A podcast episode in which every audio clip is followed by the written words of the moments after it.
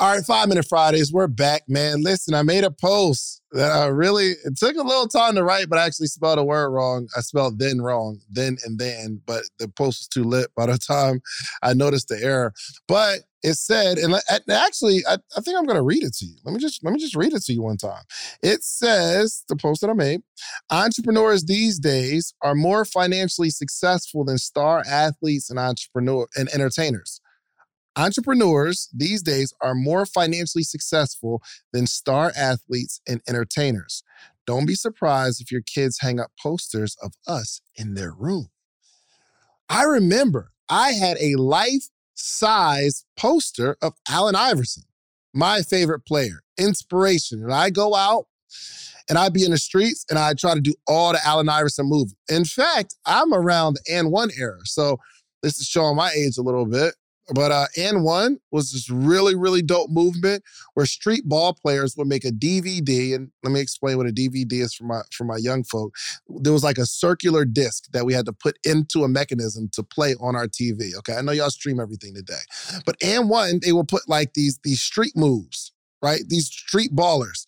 And it's all these cool moves where you put your Your, the ball behind your back and through your legs and a cool pass and a cool spin and all that kind of stuff. And the crossover was really, really dope. And the only person that I saw that was mainstream that was a representation of that was Allen Iverson. And I said, yo, I want to be like Allen Iverson. In fact, he had a shoe deal and everybody had the Iversons. And he made this one commercial where he like, he bounced the ball, but spent on the floor and then caught it. It was just...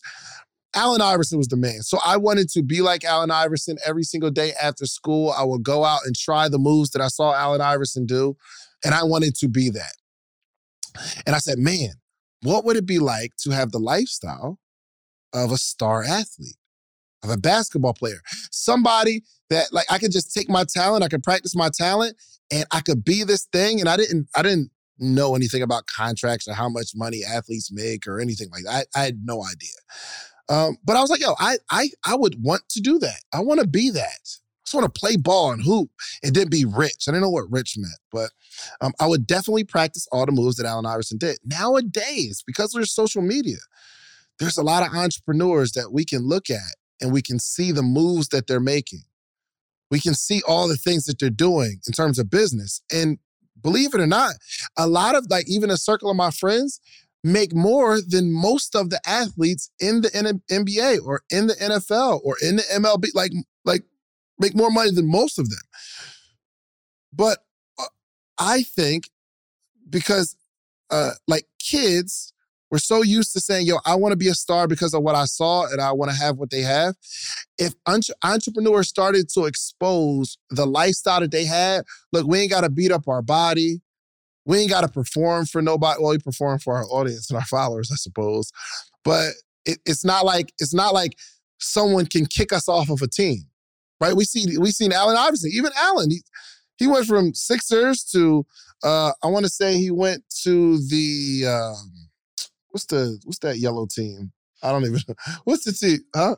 Did he go to Golden State? No, he wasn't Golden State. It was some other team. He went to a couple other teams, right? Because someone had the power to say, yo, I don't want you here anymore. You got to go to this team and play and dance and sell our jerseys for Grizzlies. Was it Grizzlies? I don't know. Anyway, I don't think it was that. Dang, they're going to kill me in the comments. Anyway, but entrepreneurs are doing the same thing, except nobody can control what team they play for, what product they sell, and what they do on a regular basis. Yo, I, I had to, listen, you have these, these posters of these rappers, and now we know that the rappers weren't even really making much money back then. They, it looked like a cool lifestyle, but I don't want to I don't want to make the money that they make, especially when I make the money, they take it right back, and now I'm broke and I got to keep making albums. Entrepreneurs are way cooler. So I think, and maybe I'll be the, the person that's going to start this company. I'm going to start the, the poster production company for entrepreneurs because I want kids to put us on their wall and say, I want to be that, and start studying our moves. I want them to say, oh, Wall Street Trapper did this video about studying a company and how to invest. Ooh, I'm going to do that. Every day after school, I'm going to do that. I'm going to practice the moves that the entrepreneurs are doing, that the rappers are doing. We saw Biggie had Biggie on the wall, L L Cool J. There needs to be an M five hundred on the wall. There needs to be Neil on the wall. There needs to be Jeff Bezos on somebody's wall. Dang, I'm out of time. I'm out. Five minutes.